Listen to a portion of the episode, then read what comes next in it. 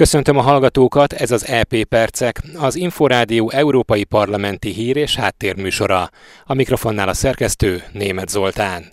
Hétvégén Csehországban elvesztette a választást az Andrei Babis vezette ANO mozgalom. A még hivatalban lévő miniszterelnök is érintett volt az úgynevezett Pandora botrányban. Az offshore botrány napvilágra kerülte után pár nappal a tagállamokat képviselő tanács és az Európai Bizottság részvételével megrendezett EP plenáris vitán a képviselők bírálták az uniós kormányokat azért, hogy jogszabályaikkal továbbra is lehetővé teszik a tömeges adó elkerülést, és mert nem alakítják át alaposan az elavult adójogszabályokat. Ugyan többen megemlítették az uniós jogszabályok terén elért kismértékű előrehaladást, azonban elítélték a bizottságot amiatt, hogy azok már régóta nem tesznek semmit a jól ismert kiskapuk bezárásáért.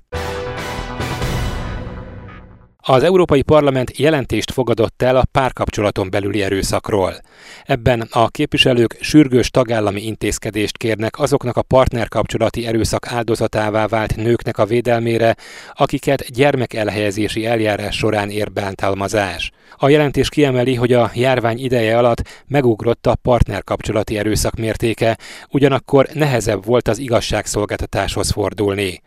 A jelentést a Jobbik és a Fidesz képviselői nem támogatták, míg a Momentum, az MSP és a DK politikusai igen. A vitában felszólalt a Fideszes Saller Baros Ernő, független EP képviselő. A kapcsolati erőszak nem magánügy. Keresztény emberként megengedhetetlennek tartom és elítélem a családon belüli erőszak bármely formáját. A szülői felügyeleti joggal kapcsolatos hatósági rendelkezéseknek a gyermekek mindenek felett álló érdekén kell alakulniuk. Kizárva annak lehetőségét, hogy a gyermek bármely családon belüli visszaélés áldozatai legyenek. Ez a jelentés azonban ideológiai szempontok által vezérelt, és sérti a nemzeti szuverenitást. Ismét az uniós intézmények lopakodó hatáskörbővítésével állunk szemben. Minden tagállamnak jogában áll saját szabályokat alkotni a partnerkapcsolati erőszak áldozatainak védelmére vonatkozóan. A magyar kormány a kapcsolati erőszak áldozatai mellett áll.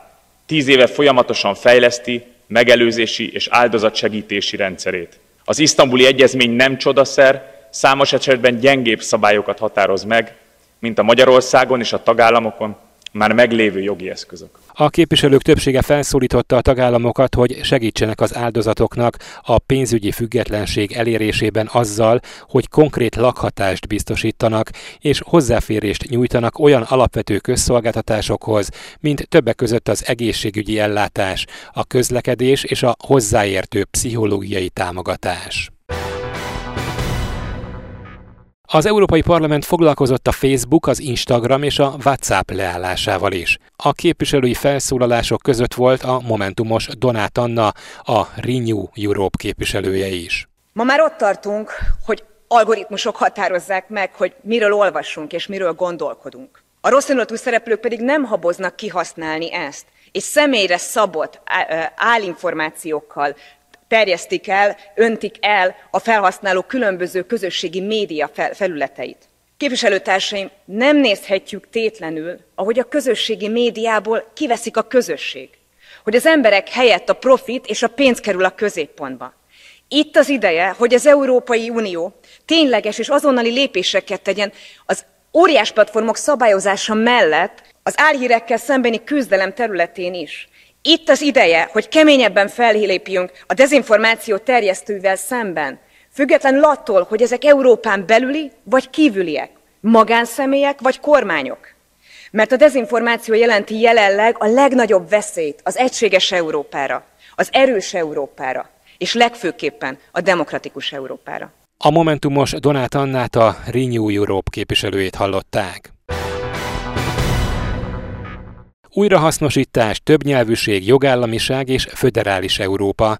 E témák köré csoportosultak a tízezer résztvevős ifjúsági rendezvény legfontosabb javaslatai Strasbourgban. Az AI 2021. október 8-án és 9-én 5000 európai fiatal személyes jelenlétében és további 5000 online résztvevővel zajlott az Európai Parlament Strasburgi épületében és annak környékén. A résztvevők több mint 2000 ötletet vitattak meg arról, hogy miként lehetne alakítani Európa jövőjét. A fiatalok konkrét javaslatokat fogalmaztak meg azzal összefüggésben, hogy legyen egyszerűbb az újrahasznosítás az Unióban, legyen hatékonyabb az úgynevezett hetes cikk szerinti az uniós értékek védelmét célzó eljárás, és hogy a többnyelvűség elősegítésére alakítsák át az iskolai nyelvtanítást. A résztvevők az éghajlatváltozást, a koronavírus járványt és a nemzetközi biztonsági kockázatokat nevezték meg az Európai Unió előtt álló legfontosabb kihívásoknak, és szorosabban integrálódott, föderális Európára tettek javaslatot.